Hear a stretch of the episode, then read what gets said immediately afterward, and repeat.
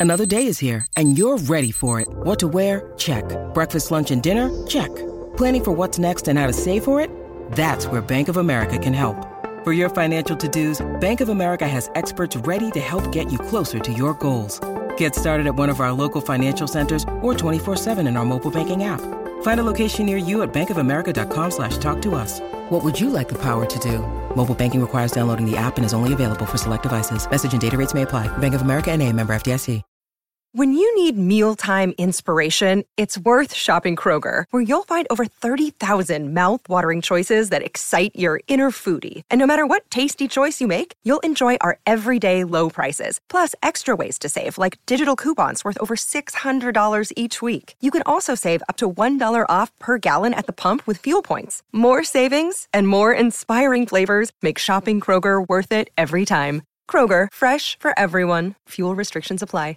Hey guys, it is Ryan. I'm not sure if you know this about me, but I'm a bit of a fun fanatic when I can. I like to work, but I like fun too. It's a thing. And now the truth is out there. I can tell you about my favorite place to have fun Chumba Casino. They have hundreds of social casino style games to choose from, with new games released each week. You can play for free anytime, anywhere. And each day brings a new chance to collect daily bonuses. So join me in the fun. Sign up now at chumbacasino.com. No purchase necessary. VGW Group. Void were prohibited by law. See terms and conditions. 18 plus. Hello and welcome to the last word on Spurs. We hope you're keeping very, very safe and well. Thank you so much for joining us as we build up to Crystal Palace to come on Saturday in the big match preview here on Last Word on Spurs. If you're listening to us for the first time, you can find us on iTunes, we're on Spotify, we're across all major audio platforms. We're, of course, on Twitter at Last Word on Spurs, we're on Facebook and Instagram too.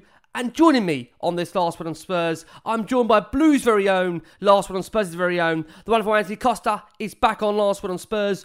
Joining Anne, we're joined by Anthoulla from the Tottenham Hotspur Supporters Trust, who gives us the lowdown on the fan advisory board. We've been holding that back until Anthoulla joins us here, so really looking forward to having her on the show.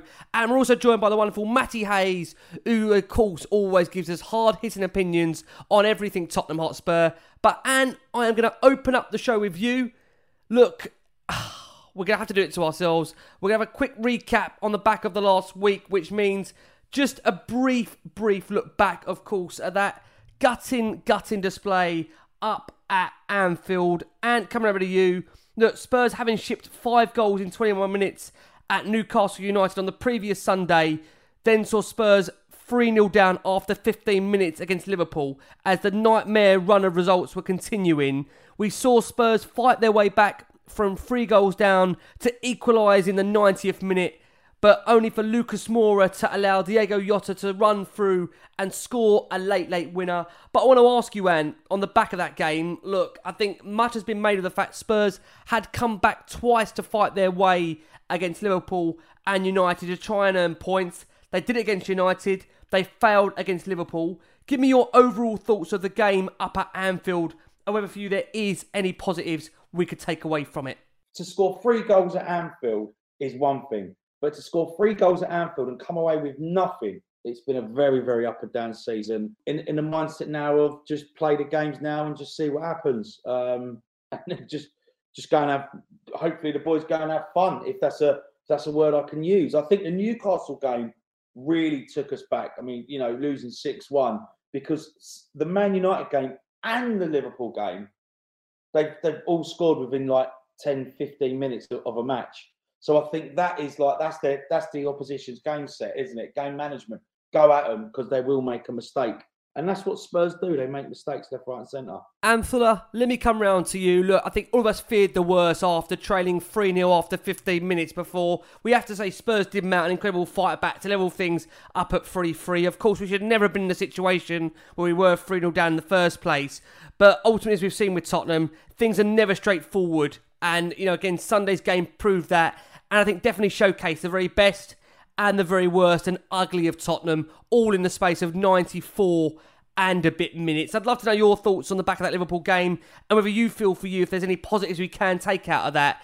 Given Spurs were what seconds away from a point up at Anfield, it would have only been, of course, just two points in a week but it would definitely have changed the feel good factor around the club. So, how did you feel on the back of that Anfield display now looking back? Oh, no. Here we go again, thinking back to Newcastle. And I was like, why do we always start games slow? Why do we always let people put pressure on us and attack us and then get early goals? And why are we always on the back foot every bloody game? And then, like Antony said, to be fair, Liverpool backed off a bit, which allowed us to play. And then we started to play more attacking football. And actually, I haven't seen that attacking football for a little while. So I was, I was thinking, is that because of the backlash from Newcastle? Is it because Ryan Mason has now stepped in? Not quite sure, but it was quite nice to see us play a bit more attacking football. But then it was because Liverpool had backed off. Um, so it was brilliant. I thought credit to the boys to like come back and get back to equalising. To be fair to them, especially at Anfield, it's a tough place to to go and a tough place to score goals.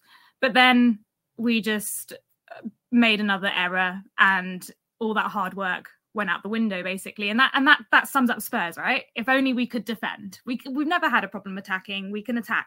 That's fine.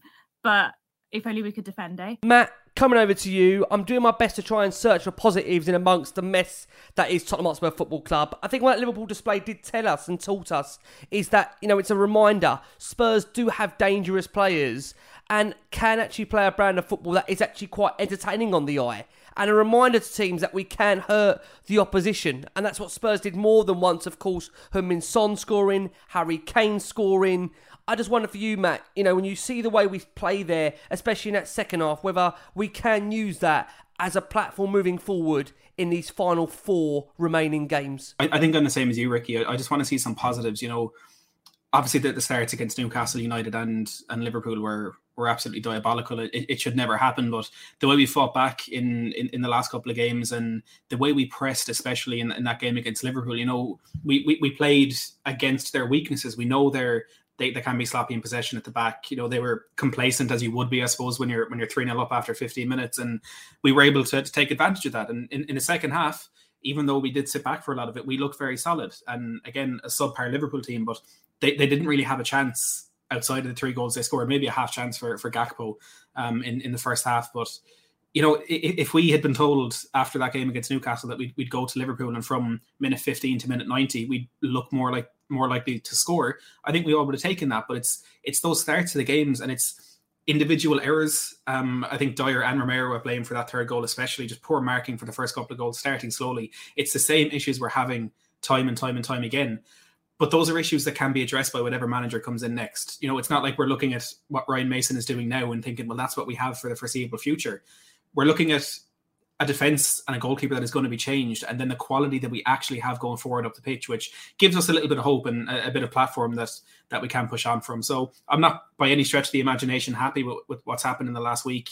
Um, I'm not here going to say, oh yeah, we're definitely getting top four next season, but it, it's just nice to see us scoring a couple of goals again, and and even if it's just little glimpses in games, playing good football and playing the, the way that we want to play. But my God, there is still so so much work to do and so much recruitment that needs to be done in the summer. Now, the conversation that we're having there very kindly leads me into the next part of the show, which is in the element of European football about how we feel right now in terms of if we want Spurs to have European football, if we don't, if we'd be satisfied with the Europa League or the Conference League or simply no football at all European wise. And I want to start with you. Look, I think, as I've said there, to be positive, that we've seen plenty of fight and spirit in the past two games, but we've only got one point of our possible six, which now firmly does kill off any real hopes of Champions League football and put Spurs in a position where they're in a fight now with Aston Villa and Brighton, who have three games in hand and one Europa League place and one Conference League spot in the final four league fixtures up for grabs about how we feel about European football. And I'd be keen to know from you look, with the opportunity of qualifying for Europa League, Europa Conference League, how you feel and whether you'd want to qualify for those competitions or whether you do feel Spurs are suited to having a year completely out of Europe, a hard reset to try and rebuild the side. So, really keen to get your thoughts, Anne, on what you would like in terms of European football or no European football for the next season ahead. You've asked me this last year, Rick, yes, Europe is essential, but not this season. Not the way we've been playing. Not the way we've we've fallen off a cliff. Um, I think it's essential now to get a manager in ASAP to assess the squad that the manager needs, who he wants, who he doesn't want, who he wants to sell. Don't forget, we've got all these players coming back on loan. Then you're back to square one again, sussing out who he wants. He might want Lo Celso. He might want to give Ndombele a chance. We don't know. And, and and the thing is, by that time, we could be mid June, end of end of June, July, and the season starts a couple of weeks later. So for me, in answer to your question, I don't I don't think we need I don't think European football is what we need at the moment for next season. I think the money for the club is in the Champions League. So if we're not going to finish in the Champions League spot, which we're not, I think we should finish outside of Europe and actually spend time sorting the, the stuff out, the, the shit out, Yeah. basically, that's happening on Yeah. the pitch. Sort ourselves out, work out who we want to be, what style of football we want to play, get a manager in, back the manager, and find some footing again and find some consistency. So for me, I think for the good of the club, we shouldn't finish in a in a Europe spot. And also those European games, especially in the Conference League, they're a bitch. You're you're going across to Eastern Europe. It's really far, really time consuming, really knackering for the players. It's not like the Champions League. And it's you'll be playing Thursday, Sunday football. That's gonna kill us, absolutely kill us next season. So you wouldn't I don't think you'd want that. You know what, Matt? Come around to you. I have to argue this point that you know many, of course, feel Spurs have to be in the Champions League, and I make this point and joke about it all the time that you know Spurs being in the Champions League, it's all well being in there, but you don't generally ever feel Spurs ever got a chance to win it. So I look at the Europa League, and again, uh, for a fear of offending some people here, is the Europa League not more our level? I mean, that's a winnable competition. When you look at, of course, next season to come, Liverpool are going to strengthen. Chelsea are going to strengthen under, of course, who we know who's going to be going there. You then look at Arsenal; they're also going to invest as well. Newcastle are going to come again. So that Europa League does give Tottenham an opportunity to get into the Champions League through that avenue. I, I just wonder whether I understand some of saying, look, you know, we've got to sort the sort in the most politest way the crap out in terms of both on and off the pitch, and therefore maybe a season out of Europe would do Spurs, you know, the world of good. But I am just wondering, Spurs have got quite a big squad. You know, it's a number of players that are going to need game time. And I, I just, the more I think about it, I think Europa League I'd be more open to purely on the basis that it's a competition that Spurs can qualify in the Champions League through. And we've got to keep the squad happy. And I'm not sure if you can keep the size of the squad Spurs have got happy when you're only going to be playing one game a week. What do you think, Matt, for you on that question? Um, I'm going to run the risk of insult or offending, insulting even more people than when you said Europe League is our level. I don't think we can win any of them. To be perfectly honest, we're, we're, we're never going to win the Champions League. Um, let, us let's be perfectly honest. To state right now, we're not going to win it. In the Europa League, every year I've seen us in it, I've thought, yeah, do you know what? Maybe we could, and then we go to Ghent and we lose, or we go to, you know, uh, who was a Uh, Dinamo Zagreb. Uh, we Is that lose. down, Matt, to the But- players not taking it taking it seriously? I mean, I, I think if you've got a manager a manager in there, like Mm. example, if we get a manager in that is a competent manager that has been throughout European competition, you know, there's names, of course, of Nagelsmann being linked, Ruben Amorim being linked now. I just wonder if you have a manager that actually has got the mindset of taking the competition seriously. Because I think the issue you may have had is under Conte and Mourinho that maybe Europa League was a little bit, you know, above them. But even Mourinho, you saw how much he loved the fact of winning even the Conference League. I think it's the Mhm. group of players you've got to convince more than the managers. I mean, do you generally feel that Spurs wouldn't approach it with a winning mentality next season if they were in, the, in Europe? Yeah, no, I, I really do. And look, I, I think winning the Europa League, winning any trophy, you know, when you've been on a what is it, fifteen year drought at this stage, winning any trophy is is absolutely fantastic. But honestly, the way I'm looking at these competitions, because I, I don't feel we will win any of them, is what can we get out of them if we don't win it? Because if you end up in the Europa League and you lose the final, that's the worst case scenario. Because you've played Thursday night football every like the whole way throughout the season. You're playing Sunday, that game that nobody watches. That's just those, those disgusting games. You're going to lose points in the league as a result of the, the European hangover from Thursday night. So I, I, I think whoever the manager is with this group of players, we're not going to win any of them because there's a mentality within this dressing room and within this squad that no matter how many winners you put in there, this toxic mentality in the squad just seems to take over. I mean, remember that, that season when we brought in Jose? Jose, obviously a serial winner. We brought in Joe Hart, who who had won almost every trophy there was to win at Manchester City.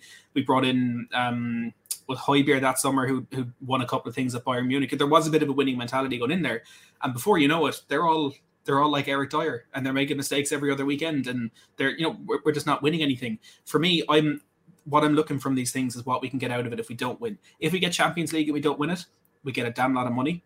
Um, which I know people can have their their say about whether or not the board will invest that in the squad. But I think we've seen in the last couple of years there is investment going in there. Maybe not as much as we want or in the right places, but it's going in. Um, you have players being attracted to the club uh, when you're in the Champions League. Um, great, great games of football, which I have to say that we, we all love those. If you don't win the Europa League, you get nothing. If you don't win the Conference League, you get nothing. For me, I'm not going to sit here and say, well, I hope Spurs lose the rest of their games this season and we finish eighth. I want us to win every game this season, but I also don't really want us in the Europa or Conference League. So it's it's a bit of a tough one there. But I, I, think our priority needs to be getting back to absolute basics and just putting together a structure um, on the pitch and off the pitch that we can use to propel ourselves back to, to where we want to be. I, I personally don't want to settle for for Europa League or Conference League. I want to, I, you know, I want to aim big because I think that is what Tottenham with the fan base that we have and with some players that are in there, that is what we can achieve. Um, and if it takes a year or two of um, of no Europe to, to, kind of reset and get to that level, I'm I'm okay with that. But for me, the only good thing that we can get out of Europa or Conference League is just play the kids, give them some experience. Um, aside from that, there's just no benefit there for me it'll be interesting how see how they approach these next three, four games. Now, of course, Spurs haven't got, you'd say, easy games on paper. Of course, Palace, they're rejuvenating the Roy Hodgson. We're going to come on to in a little bit. You look at the fact Aston Villa now been flying under Unai Emery. Of course, they suffered a defeat against Manchester United, but apart from that, their home has been really impeccable under him. And such is Villa's form that they now find themselves level on points with us. Of course, at the moment, that obviously can be subject to change.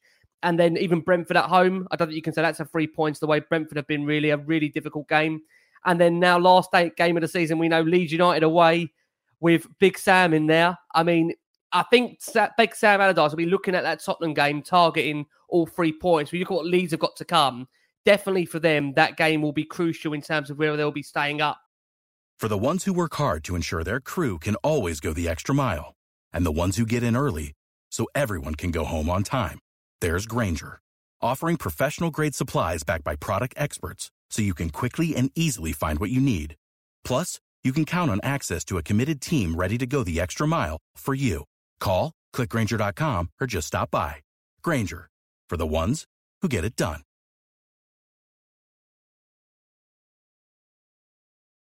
With the Lucky Land slots, you can get lucky just about anywhere. This is your captain speaking. Uh, we've got clear runway and the weather's fine, but we're just going to circle up here a while and uh, get lucky. No, no, nothing like that. It's just these cash prizes add up quick. So I suggest you sit back, keep your tray table upright, and start getting lucky. Play for free at LuckyLandSlots.com. Are you feeling lucky? No purchase necessary. Void where prohibited by law. 18 plus terms and conditions apply. See website for details. Hi everyone, Crackers here with the rundown for your upcoming events. Friday the 19th of May, Hardwick AFC have a fundraiser evening with Dean Saunders at Hardwick Social Club in Gloucestershire. Friday the 26th of May, H2O Promotions have an evening with Razor Ruddock at Dartford FC. Saturday the 23rd of June, Michael Dawson is at Hereford FC for the Herefordshire Official Spurs Supporters Club. Thursday, the 14th of September, the one and only Alan Brazil is at Mumbai Square Restaurant near Liverpool Street Station in central London. That's an evening with Alan, a two course curry meal, meet and greet, and everything else you'd get with such a great evening. Please go to closeencounter.events for further details and tickets. So there you go. I'm at Mr. Cracknell across the socials where I'll put up details of all these events, posters, etc. Cheers then. Okay, round two. Name something that's not boring. A laundry? Ooh, a book club. Computer solitaire, huh? Ah, oh, sorry, we were looking for Chumba Casino. That's right. ChumbaCasino.com has over 100 casino style games. Join today and play for free for your chance to redeem some serious prizes. ChumbaCasino.com. No purchase necessary. Full prohibited by law. 18 plus terms and conditions apply. See website for details. Now, the next subject on Last One on Spurs that we do want to bring up is in relation to Harry Kane. Now, many will probably feel there's not many headlines around Kane at the moment in terms of his future. But I couldn't help on the back of the interview that he gave after the Liverpool game to Sky Sports, just see his body language and just see the way he feels right now, and almost saying that at the moment, of course, he plays in the moment, and essentially for him, you know, he'll give his absolute everything whilst he's at Tottenham.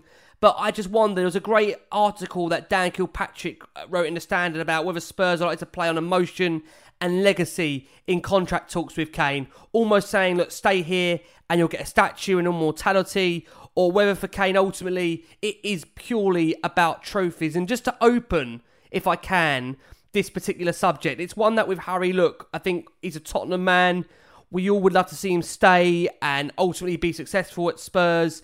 But I do think there's fans out there actually would suggest maybe Harry does deserve the move in order to win trophies. But I will add that caveat Harry has been part of a number of sides at Tottenham which ultimately have got to semi finals and finals that haven't got over the line. So, really intrigued in this debate just to find out from you whether you feel Harry Kane almost his time at the club is up and whether he should be allowed to move on. Or you think whether Harry can still achieve what he wants to at Tottenham with a good manager a decent appointment, and ultimately the full focus on being a legend at Tottenham and having as what Dan Kilpatrick's put in that almost article legendary status, a statue, immortality. Where do you stand on the debate about Harry Kane and his long term future at present? I personally, this is my personal opinion. Again, everyone's entitled to their opinion. I think he will stay next season, whoever the manager is. Try and win something. I know it's laughable, but try and win something and then go, I'm done. I'm, I'm off. I'm off ski. Um, he's got a year left, as we always know. Um, it ends next season, and I think that he's going to give his his all for one last time, one last hurrah. Um, stay, and then hopefully build a team around him. But he has. It, it's hard because it all depends on the manager and who that manager is, and if he's a type of manager that will put his arm around his shoulder and say, "Listen, I'm I'm I'm building a team around you. You're my number one." Or it might, or a manager that, that probably doesn't want him. Could you imagine a manager coming going, no, no, we need to sell you now, Harry. You need to go. You know, you've got to respect what the manager wants. Whatever the manager wants, we have to back that person. I personally don't think he'll leave. Is Levy going to risk him going on a free when he could make some money on him? This is it. And again, mm. we're, we're, coming back to that. He wants to make money, and rightly so. You know, we need to sell up. Uh, if you want to sell the best asset of our club, then yeah, absolutely. But I just think my gut is telling me that he will stay and try and, and try and leave, but hopefully by winning something. I really do. He'll stay in the Premier League because he wants to make that record. He, he wants, to break, break that, record, record right? So he'll stay yeah. in the Premier League, and I think he could potentially go to Man United. That's just my opinion. Matt, to come over to you with Kane. You know, a really great article this week from Dan Kilpatrick in the Standard. Uh, he's alluding to the fact that Spurs are likely to plan a motion and legacy in terms of the contract talks for Kane, almost saying that stay here and you'll get a statue and immortality and maybe a trophy, depending on who the next manager comes in and how Spurs are going to end up in those cup competitions next season. I, I just, again, wonder whether that's enough for Kane now, whether he looks around and thinks, I deserve a lot better than what I'm being served. But again, I will reference that point that I said at the start of this topic that Kane has been part of a number of teams that have got to semi finals and finals and has also been part of the reason why we haven't got over the line. So I just wonder for you, Matt, where you stand on the Harry Kane debate and whether you feel he will give the rest of his career to Tottenham or ultimately the trophies, what he ultimately craves, are going to lead him down a different path. Um, I, I think he's gone this summer. To be perfectly honest, um, I, I, I do think it's it's a lose lose situation here for for Daniel Levy and for the board.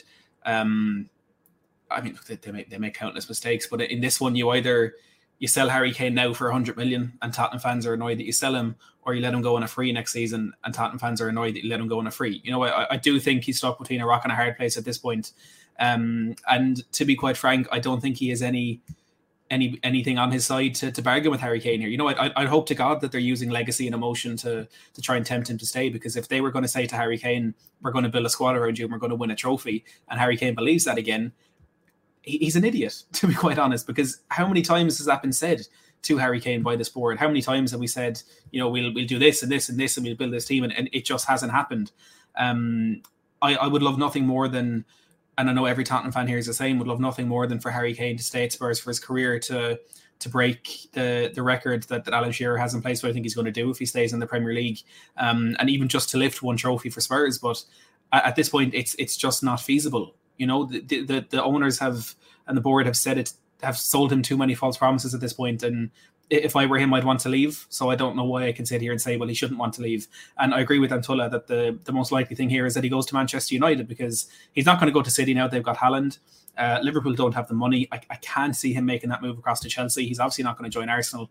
Um, United back in the top four, back in the Champions League, already won a trophy this season in another final and looking on the up with Erik ten Hag, building a solid squad. I think for Kane, it would be a clever move to go to Manchester United. And it hurts me to say that. I, I can't see him leaving. Um, leaving England because that record is well within his grasp for if he has another three seasons there. The only the only thing that I can see keeping him at Spurs this year is that he won't want to go abroad, and Daniel Levy will do everything he can to not sell him to another Premier League team. So it, we could just be at an impasse here, but I, I, I, think we are watching the last few games of, of Harry Kane in a Spurs jersey, and it, it, it really hurts. But you know, I don't think any Spurs fan can hold any bit of a grudge towards him or any any bad um, bad feelings. Maybe excluding the, the couple of finals where you could argue he should have given more, but there were 13, 14 other players that wore a jersey that day that should have given a little bit more as well. And if it wasn't for Harry Kane, they wouldn't have had that opportunity. So, yeah, it's it's a very tough situation. But I personally think what he'd be leaving the line at Old Trafford. What manager keeps him? That, I mean, that, well, I think Poch would have done. Mm-hmm. I think he's the I, only I, one.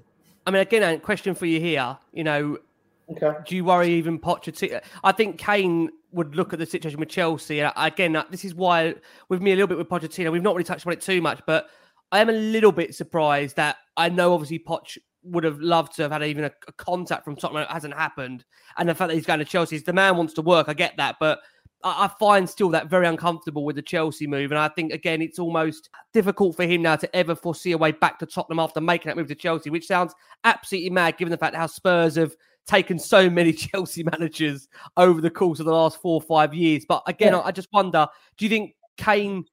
Could he ever consider a move to Chelsea? That would surely tarnish his legacy at Tottenham, wouldn't it? Um, I'd hate to see him in a Chelsea shirt. Trust me, like like we all would. But what can you do? You can't. Uh, will it ruin his legacy? I think it will be a sour taste in our mouths for sure. But he might not win if, if he goes to Chelsea. They might not win anything. Like they're not. They've got Europe next season. They haven't won yeah. anything this season. Yeah. So, you know, if it weren't for Tuchel at the beginning of the season, they'll be fighting relegation now. If we were talking, they like would this. be. They would be. So, yeah. you know, luckily, things like in the last sort of eight nine years, we haven't been in that position. If he does go, I can only see him going abroad. But again, I think he's. I think. I think he's going to stay another year, just to see who the new manager is, see their ideas. Listen, what if he stays another year, loves it back, you know, gets the love back, and then signs an extension? We're all winners, then, aren't we? I want him to stay. I think I, I, said it on Sky Sports. I think that they should be doing everything they possibly can to make him stay. But the reality is, he wants to win things as well. He's ambitious, right? So, is is our club going to show that they have a strategy in place and that they're going to do that for him and build a team around him and get a manager in that's going to do that? That's the question here. If they're not going to do that, Kane's going to want to be out the door. And then you you're being forced, well, Levy's being forced either, okay, Kane wants to force a move. Am I going to sell him now or let him go on a free next year? Because that's that will be the next question. What do you think Levy's going to do? I don't know. I mean, the the best thing to do for us is to keep him and let him go on a free the following year.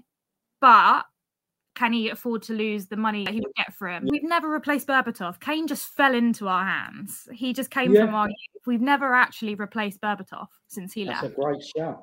And yeah. our recruitment strategy is rubbish. Yes, we've we've put in loads of money. Actually, we spent a lot of money in transfer windows. But if you look at that list, I mean, my two colleagues from the trust were on last word on Spurs not that long ago, and they Henry listed out our transfer windows year on year, and some of those names, it's bloody shocking. Our, our recruitment strategy is awful, and that's something that needs to be fixed. Just wonder, Matt. I mean, do you feel there's any way you can tug on the heartstrings of Kane in relation to you know selling him the opportunity of having a stand named after him? A statue, even though we hear that Spurs don't do statues really of players. Is that going to mean anything really for Harry Kane, or do you think the guy from what I gauge, whenever he does an interview, he's all about winning. That's the most important thing to me is winning and legacy with Harry Kane. Yeah, it, look, it, it, it's a tough one, and I, I, think the vast majority of footballers, you know, if if they were in this position, you'd say, well, they, they go away and win trophies, but every now and again, every now and then, you get these players who who are just so so loyal, even if it is at, at their own expense. Um, and I'm hoping beyond hope that Harry Kane is one of those players, but I think, especially in, in, in the modern era, when any fan outside of Tottenham, they say, yeah, Kane's great, but he hasn't won anything. I think that that as much as Kane can say he doesn't care about that, that that will matter to him. You know, he he won't want to be remembered as one of the greatest strikers of all time, but he didn't even win a Community Shield. You know, like he he will be remembered as the guy who won the Audi Cup. You know, in in, in the eyes of and that, that's completely wrong. It's just in the eyes of the modern football fan who you know probably doesn't even watch football and just tweets something stupid at the end of the game. Um, and I do think that will matter to Harry Kane. Um, and I, I, had this debate with a few a few people at work recently, and they, they were saying that they think Harry Kane will go to to Bayern Munich and take a few Bundesliga titles. And I said, well, for me, I think the the record of the Premier League goal scorer is the most important thing to him. But there's realistic opportunity there for him to still break that record and still win trophies, and that's Manchester United. And I, I, don't think it's in Tottenham's hands at the moment. I, I, think it's it's just purely down to Harry Kane. No matter what we say, if it's a statue, if it's a stand in the stadium, no matter what it is, that legacy that he could have as this one club man, the greatest player to ever don the, the, the Tottenham jersey, which he arguably already is, I, I, I don't think that's going to be enough for him. Um, and it's just what Man United can offer him, and just in, in, in his heart of hearts what he actually wants, and, and no one will know that other than him. Phoenix 51 is a powerful employee technology enabling organisations to make data driven decisions at every stage of the employee journey, from hiring through benchmarking and development too. The platform provides detailed analytics on the most important asset in your business, your people, enabling organisations not only to make the correct hiring decisions, but also how to benchmark, train, and retain them. Phoenix 51, powering your people decisions through every part of the employee journey. I do want to turn the attention to the next manager or the lack of the next manager at the moment, and Antony, coming around to you because there is massive pressure now on Daniel Levy to get the next one right.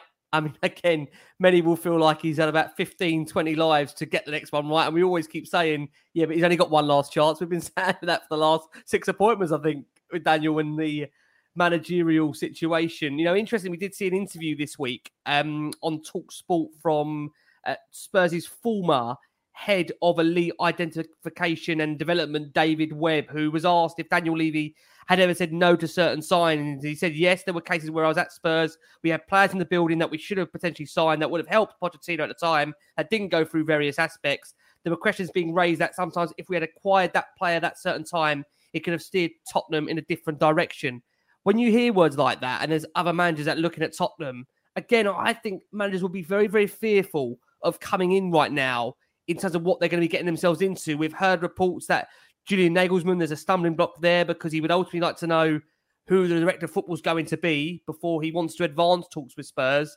How do you see this managerial adventure playing out this time around, if I can call it that? I think I'll say similar to what I said to you about Conte. I think it doesn't matter who the manager is if the board are not going to give them the tools to succeed. So I think if you're going to get in a manager, you need to back their style of pay, play, buy the players, get have a recruitment strategy that is going to buy the players that is going to fit their style. So if you're not going to have any of that, then just forget the whole conversation in general on who your director of football is going to be and who who the manager is going to be. It doesn't matter. If you're going to get a manager in and a director of football that's going to complement that and then have a strategy in place that's going to get the players that's needed to play the style of football they want to play, then you're on to a win. So it really comes down to are the board going to change tact? Are they going to learn from their mistakes and are they going to change their ways to help us to succeed? That's my question.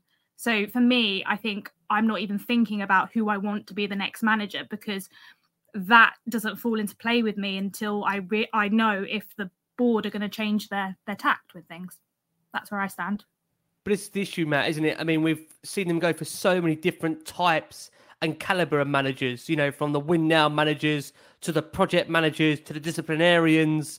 You do wonder, you know, what type they'll go for next. There seems to be alludement to the fact that Spurs will now go for more of a project manager. But again, uh, I, you know, there's got to be an element of patience from fans. But I think Antony makes a great point there. How can you be patient? How can you show a willingness if you're not sure if whoever they're going to go for is going to be adequately backed? You know, we're hearing reports as we record this show that Spurs have sounded out Ruben Amorim of.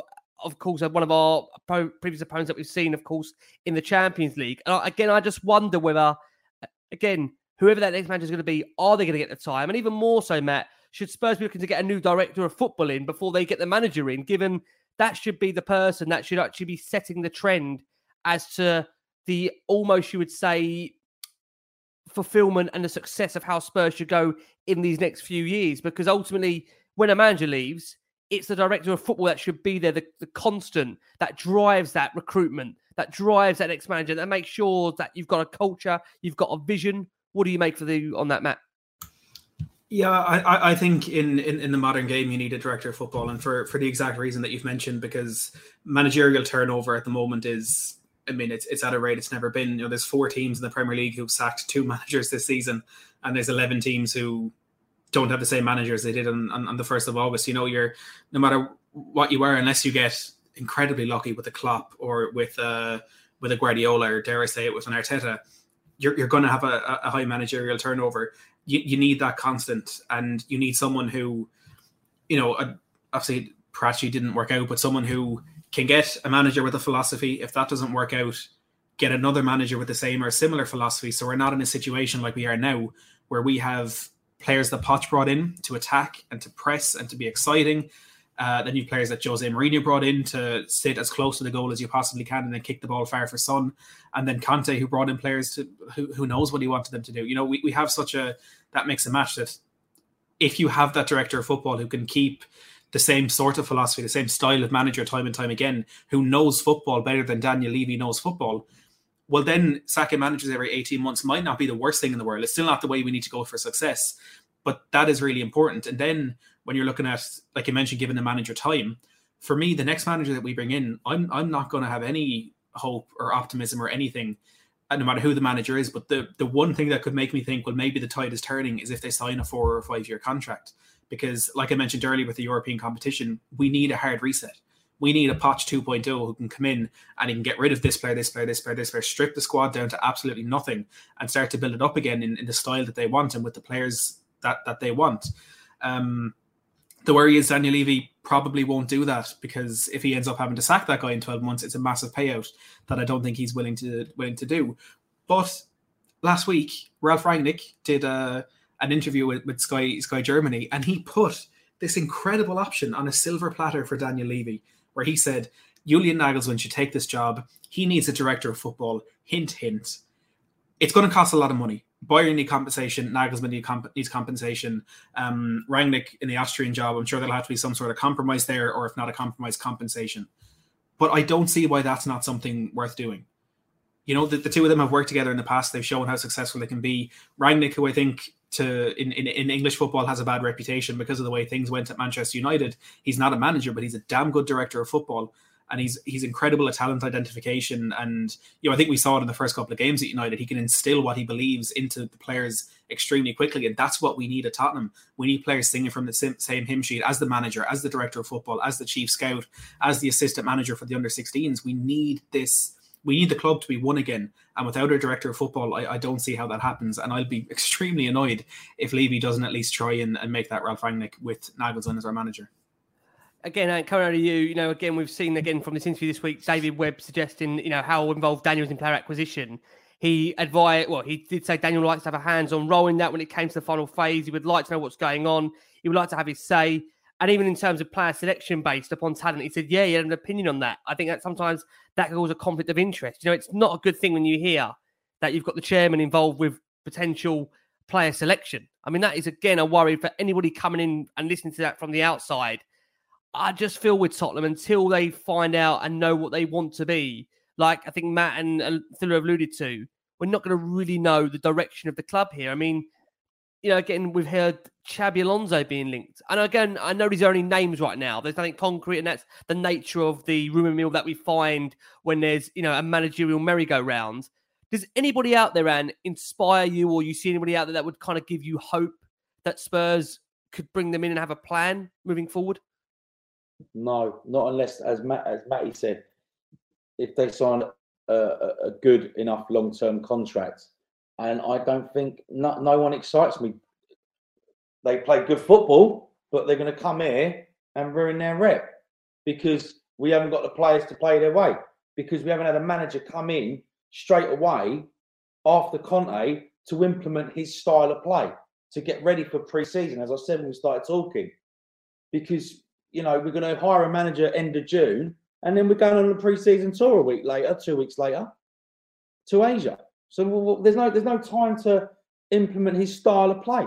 They're going to have to start working. I don't know. It's just so complicated because I know for a fact whoever comes in, they're going to be gone in two years. So uh, it is what it is. Like I'm not going to get excited, and I hate I hate feeling like that. But that's the truth. That's how I personally feel. How because they've got all these players coming back, and it's a big load of. Mm. It's just a skip full of like load of things in. Do you know what I mean? And they've got to try and take out who they want. Uh, It's just going to be an absolute mess, mate. I'm dreading next season already. And Philip, do you, do you think again if the ambition would be if, if you see a a director of football coming first rather than the manager, does that give you some feeling? Obviously, we know Scott Scott Munn's there, and again he was pictured this week with Daniel Levy. Again, I don't know that was a deliberate ploy of the picture. I mean, again, it's one of those where were they being deliberately pictured upon rumours that they were flying out to Germany? I, I don't know. I mean, how do you feel Scott Munn will maybe change the game essentially for Tottenham? Do you think that again is a step where Daniel is looking to, you know, relinquish some control and allow somebody else to come in and handle the footballing operation? in terms of Scott Munn, I hope so. But my skeptic my skepticism makes me think probably not. Uh, I think Daniel Levy probably won't relinquish his control. In terms of director of football, I think I completely agree with what Matt said. To be honest, um, if you you have to bring one in that's going to harmonise the whole strategy at the club, they're gonna they're gonna hire a manager that has a clear style of play. Then they're gonna keep the players that fit that, get rid of the ones that don't, buy in the gaps that we need to fill. And there's a lot of gaps, and we have a lot of deadwood in our squad, quite frankly. Um, most of them are out still on loan as well. So I think there's a lot of work to be done over the summer, a lot of work. And how that's going to be done, I don't know. But we and and that's probably another reason why I don't want us to finish in Europe because there is a lot of work to do. We're kind of we're we're kind of firefighting at the moment this season, and we really need to regroup over the summer and try and work out how we're going to go forward because it's just been rubbish after rubbish different managers chopping and changing how they want to play and it, it's a mess so yeah i do think we need, we need a director of football in and we need some some power to be relinquished and having a clear recruitment strategy football strategy in place to take us forward over the next however many years Yeah, look, I, I do agree with that. Before we look ahead to Palace, Anton, I just want to ask you. Uh, we haven't had a chance to cover it on Last Word On Spurs, and it's great to have you on because of the new fan advisory board which Tottenham Hotspur have launched. I thought the timing of it was very, very interesting. Of course, upon Ryan Mason being well being appointed the acting Tottenham Hotspur head coach, that's now that's now been used twice by Tottenham in terms of the acting head coach. Um, I have to say, look, where we are right now, Spurs obviously have launched this new fan advisory board in an attempt, you would say, to encourage fan engagement and ensure there is a wide representation for supporters. I mean, I think it's fair to say that the relationship between the club and the supporters is not at its best right now, and fans have been left frustrated by poor results and performances from the team. And look, and it's been perceived it's a lack of ambition and investment from the club's board. Give me your thoughts, if you can, Anthoulla, on the fan advisory board, what you feel it's going to do for the football club, and ultimately, really, if you genuinely feel fans are going to have a voice in this process. Yeah, so um, the fan advisory board has kind of been a thing that we've been working on for the last 18 months. Um, it came out of the fan led review that happened after the whole ESL debacle, um, where it came out that they said that the that clubs need to have a better fan engagement with their with their fans, and actually quite a lot of clubs have already start set up their advisory boards. Um, so there's been a lot of sort of back and forth with the club for the last 18 months to get that constitution in place for the FAB. Um, I think the Fab is brilliant. I think it's a, a positive step forward for fan engagement because they're obliged to to take on fan advice um, and fan opinion. Uh, one of the points that they cover in that is priorities and plans, um, which can include our strategies essentially. So they have to they have to listen to that. You, they meet four times a year. Um, yes, that's right. Two of them, two of the places are are for the supporters trust. That's true. And there's ten there's ten places up to grab. Some of them are um, you can apply for. So there's a season ticket po- play, position, a members position, uh, a overseas supporters club position, and a domestic supporters position as well. Um, I encourage people to apply if they want to get involved. I think it is a really positive step forward. They do have to listen, whether they take on everything you say, that's up to them. But it really gives the fans a voice. So I would encourage people to apply, and I'm hoping that it's a positive step forward in terms of trying to get our points across more so in the boardroom. I think the one question that's kind of coming out from a lot of people already just on here is.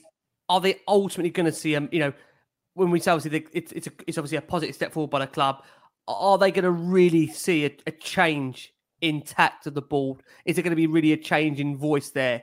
Is the ultimate question you know or is this almost again a ploy to please the fans that they're opening up this avenue in which let's be honest about it right now then there's much good faith as much as they can given the nature of how poor the season has been yet again? Yeah, no, I get that. And I think whatever the club's motivations are the club's motivations, I think it's up to us as fans to really take this opportunity and put and put our voices in front of them because you know, with the trust, they don't actually have to speak to us. We literally bang on the door to get them to speak to us. they don't they're not obliged to. With this, they are obliged to listen to fans. And I think that's a key step forward.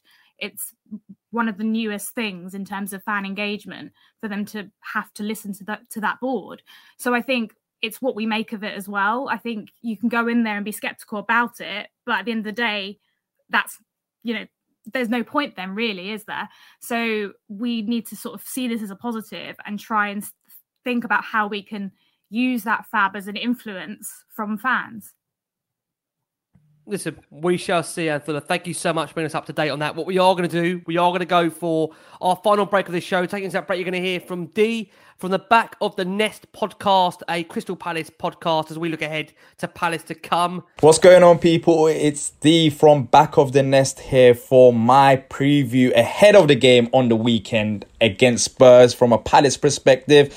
I'm excited by this game. When you look at what's happening over at Spurs, you guys are struggling quite a bit, especially in terms of just freak results. The Liverpool game, I mean, you guys probably would hate me for saying this, but you can't be more Spurs than that. And I feel like there's been a few like that um, in recent times against Newcastle. And as a Palace fan, I'm looking forward to the game, but I'm also not getting ahead of myself as well because earlier on in the season, when you were also struggling, I was speaking with Ricky and he was telling me, you know, there's no way we lose to Palace. It's not going to happen. And what happened? We lost 4 0. So I know that you guys will be hungry for this game.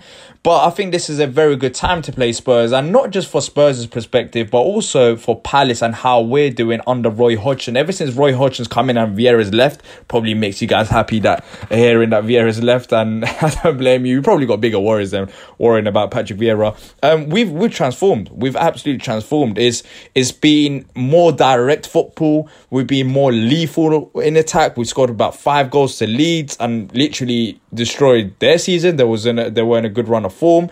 Um, got some decent results along the way. I think we've only lost one game since Roy Hodgson's come in, and you know picked up uh, a lot of wins as well along the way. And most recently, we beat West Ham as well. So, in terms of the fan base, we're relaxed. We've stayed up.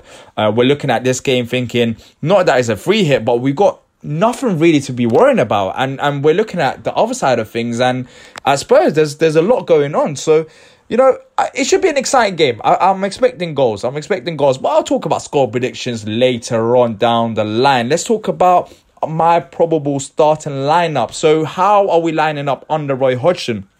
I don't think you will expect much difference from how we lined up under Patrick Vieira. It's more about our approach which has changed, which is a bit more direct. We like to keep possession, but we like to just attack. We don't keep possession for possession's sake.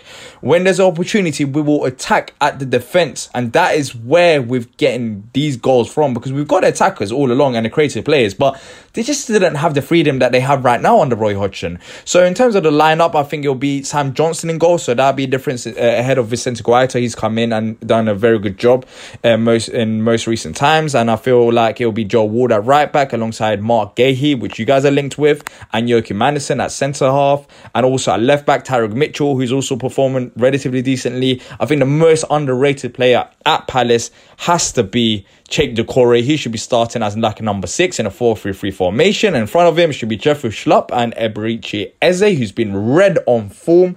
Down the left, Wilfried Zaha. On the right, Michael Olise. And up front, Jordan Ayew, who got a goal against West Ham.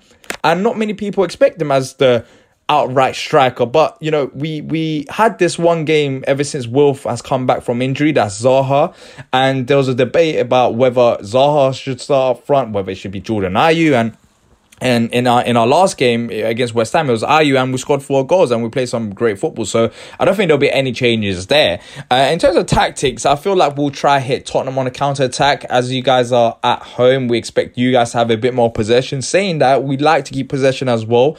We haven't lost that discipline, but the main difference is, as I mentioned, is, is our directness. We're a bit more direct than we were and more dangerous on a counter attack. So if you guys attack us and if you leave space in behind, we've got the players now to exploit them areas of the pitch. And, you know, in a 4 3 3 formation, it's attacking, it's not really defensive. Even if we're on a counter attack, we still, you know, we, we still like to keep a bit of possession of the ball. So it'll be interesting to see our Tottenham line up because I think the biggest and the most exciting part of this game as a Palace fan is looking at Eze, looking at Olise and Zaha on the score sheet facing that Tottenham defence. That uh, look, saying this, you'll probably keep a clean sheet, but that Tottenham defence is there to get at, and you guys just haven't been performing well defensively. And I'm just wondering how you will approach approach the game because I feel like we'll, we will try to play our game, keeping possession. Where you know when we don't have possession, just try sit back, hit you guys on a counter attack as fast as possible. Uh, but I wonder how Tottenham approaches this game. Of course, um, I'll listen to the preview to see what you guys think about that. But in terms of my predicted result, as you can as you guys can tell, I am a bit excited about the game. Also, don't want to get complacent. I'm part of me says 2-2. I think there's going to be goals in this, but I wouldn't be surprised with either side winning as well. But you know what? I'm going to stick with a 2-2. I'll be happy with a draw away from home. I feel like you guys will be up for this. You can't get another defeat, especially after what happened at the Liverpool game. So I'm expecting goals in this game. But of course, thank you for having me on on the podcast and all the best for the rest of the season. Matt, let's steer the show back over to you for this final part. Crystal Palace to come on Saturday as we count down the games, the minutes, the seconds of this season. What a season it's been. I mean, to be fair to Palace, they've been involved in a big few scorelines themselves recently. They got a 4 3 win over West Ham last Saturday. They scored actually five earlier in April against Leeds, winning 5 1. Um, and I think, you know, Palace will come to Tottenham. I mean, I think what they arguably say they need a point to be safe for sure, but they're playing and probably can come with more of an expansive brand of football. How do you see this one playing out for you, Matt? I think we're at that stage of the season where playing a team uh, in mid-table, nothing to fight for, is extremely dangerous. Um, there, there's, I think, the the kind of hope that they can come and, and not have anything to play for and not really care what what happens. But there's also the fear that they come and they have nothing to play for, so they express themselves, so they have a little bit of fun and and that seems to be what, what Palace have been doing since Roy Hodgson came in. You know, he, he's just tweaked that that attack a little bit and and played players in their actual positions. CC Patrick Vieira, um, and and it's working it's working really well. Like you said, they're they're scoring goals, they're they're winning games, and they they've got themselves out of any sort of danger.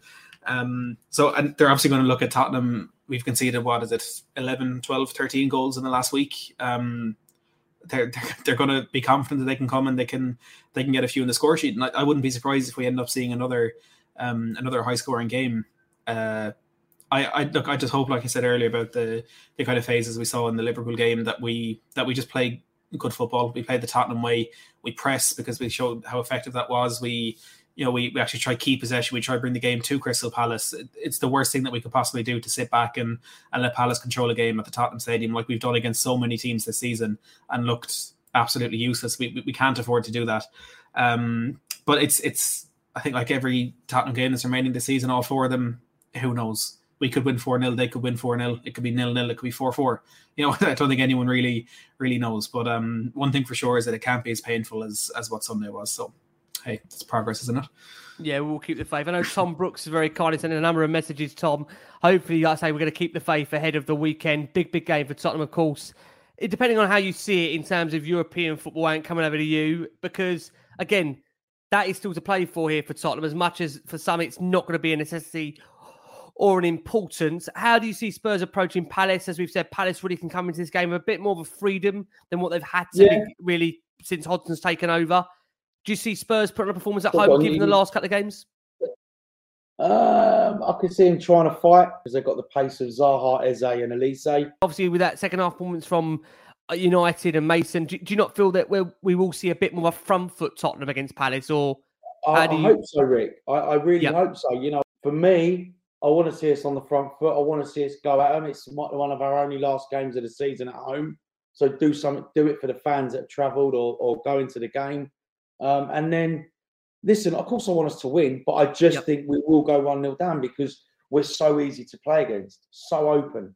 What do you think for you, Antony? What, what's the most important thing you want to see from this Spurs side at the weekend? I mean, is it now just a case of playing for a bit of pride? I mean, I think it's fair to say that as fans, we've had a really difficult season. Even if down the road don't win the league, when you see how together they are as a group and the way in which they have really come together and united, you know, what for them was a broken fan base. You look at Tottenham right now, it's a real painful, painful period for us.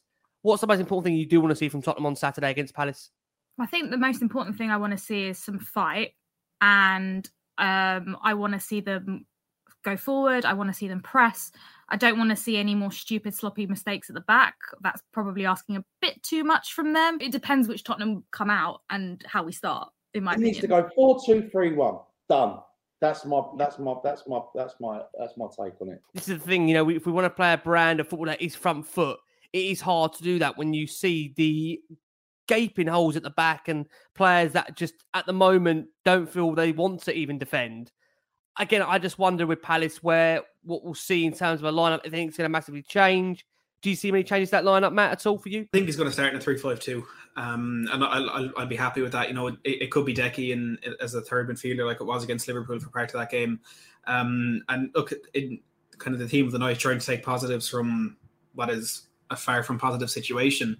You know, we conceded five to Newcastle in the first 21 minutes, tweaked the formation, things improved. We can see the three against Liverpool, tweaked the formation, things improved. So in, again, in this part of the season, like I was saying, when for me the season is over, finding what works best for us, finding what absolutely doesn't work, is, something that we can take forward into next season. You know, we, we don't want to see the starts to games that we're having, but at least we're learning exactly what we need to avoid doing. Um, but it's it's not just tactical. The, the, the reasons that we're conceding, I think it's it, exactly it's it's pure it's purely a mental thing. And for me, I don't understand why we've seen so many Tottenham teams over the years who have no fight and who have no mentality. And every time they go to Liverpool, they concede five. Every time they go to Chelsea, they concede six. This, whatever. I've never seen a Tottenham team that only has fight when we're three or four goals down. And- And, it, it was like it for it exactly. It was like that for so much in the early part of the season as well, especially after we came back from the World Cup. You know how many times were a second half FC where we go two 0 down and and we don't lose the game. It's it's it's just so strange that that's the moment that that things turn around for us. And imagine if we had that fight from the first minute of, of many of our games this season. Imagine from the first minute against Liverpool, first minute against United, um, came from 2 0 down at Brentford. If we had it from the first minute of that, like straight away, that's that's seven extra points that we'd have, and we're in the we're, we're right in the race for top four. If the, these things really really add up at the end of the season, and it's you know it, again, it's not a tactical thing. It's it's only to a certain extent a personnel thing. But like I was saying with the, the winners we brought in the past, they just seem to get infected is the word I'll use by the mentality that's there. Um, there needs to be wholesale changes with, within the, the culture of this football team, and that's a, a lot more easier said than done. But yeah, look, let, let's just take, like I said, the positives that we can. Um, let's go three five two and just have a bit of fun. Yeah. Matt, give us your prediction. What are you going to go for, bud? Um, I'll go. I mean, I might as well predict a victory because it's. I mean, you know, this is Crystal Palace at home. No disrespect to Crystal Palace. I mean, Exactly. it's mad that we're even having these conversations, isn't it? Like this. Really? Yeah. This is Um, Tottenham Hotspur at home. he has a great point. He has a great. I, I'm gonna go. I'm gonna go three two win because I, I think we'll we'll get forward well, but I also know who we're playing at the back. Okay. Right. Matt, thank you so much for that. Uh, and let's go around to you. What are you going to go for? Well, uh, I think I said it before. I think I think we, we'll ledge it two one. But Okay. it'll be, yeah. I was just saying if you're going to be convicted, we're going to have some conviction behind the last one. You actually are definitely saying 2 1, right? Uh, yeah, I 2-1. can't, I can't bet against us. No. I do love a moan. I know we do. I know you do. Antony's come around to you. What are you going to go for for you? I think we're going to edge it 2 1 as well. That's what I think is going to happen. I think they're going to score first, and I think then we'll come back. That's my feeling. Interesting. Okay, well, listen, we shall wait to see what happens. And thank you so much, my friend. It's been an absolute pleasure having Oh. you back on. Lovely to be here, Rick. Love, love being on the show. Thanks, Matty. Thanks, Anthoulla. And good luck with everything, people. Absolutely. And for love to be back on Last Word On Spurs. Of course, you are part of the Tottenham Hotspur Supporters Trust. We are due a good catch up with those guys. Probably will be over the course of the summer. I don't know if you want to give a reminder as to how, if people wish to go ahead and obviously be part of the Tottenham Supporters Trust, how they want to do that. Yep, so you can sign up on our website, which is www www.thstofficial.com. Uh, we're also holding a consultation process on the 9th next week for the FAB. If you want to know more information about it, please join us. So, yeah, thank you. Fantastic. Like I say again, I think with just on that, Anthony, again, just to make that point with the with the fan advisory board is those that actually, you know, want to know more about it. This again is a great opportunity to do that because again, there's a lot of skepticism around it, as you've said. Uh, but ultimately, I think we've got to say that the proof is only going to be in the pudding as such as to when that does actually happen in terms of knowing how much actual overall influence, direction, control there is going to be for fans on there. But again, I think, like you said, I would I would encourage every single fan that does want to have a voice and does want to apply for that to most certainly do so. It's a great opportunity to, like I say, hopefully have your voice heard. But the reality is, guys, as I've said, I know as much about it really as anybody. I think that's not much, to be honest with you. The proof will be when ultimately that person is there to see what is happening and if there's any influence. So we shall see. Matty, thank you so much, mate. I know it's been a another crazy up and down season of Last Word On Spurs. But as I said to you before we started, we have got the summer transfer shows to come, which I'm sure are always a good time to see who Spurs ultimately aren't going to get, Matt. yeah, I can't wait to do tactical analyses of players that end up playing with Bayern Munich next season. It's always, um, it's always fun. But a- absolute pleasure, Antony. Always a, a great laugh on with you. Anthoulla pleasure to to meet you and learn about the, the advisory board and Ricky. Always, always great to be on here. And I'll be honest, it's good to be back in the company of Spurs fans. For those who don't know, I was smack bang in the middle of the Kop on Sunday, which was one of the loneliest experiences of my life. So I'm, I'm glad to be chatting with Spurs fans again. to be fair, Matt, you did warn me even before, and it could get quite rough in there in terms Mhm. of. I think you knew what was coming. I mean, the timing of it, you can't. But Oh, yeah, horrendous, horrendous. But bless you for that, guys. Thank you so much from the wonderful Antony Costa, from the brilliant Anthoulla, and the wonderful Matty Hayes. We've been the last word on Spurs. We are back with you on Saturday night for instant reaction to Tottenham Hotspur up against Crystal Palace. But from all of us here, please, as always, guys, keep safe, keep well, and as always, come on, you Spurs. Sports Social Podcast Network.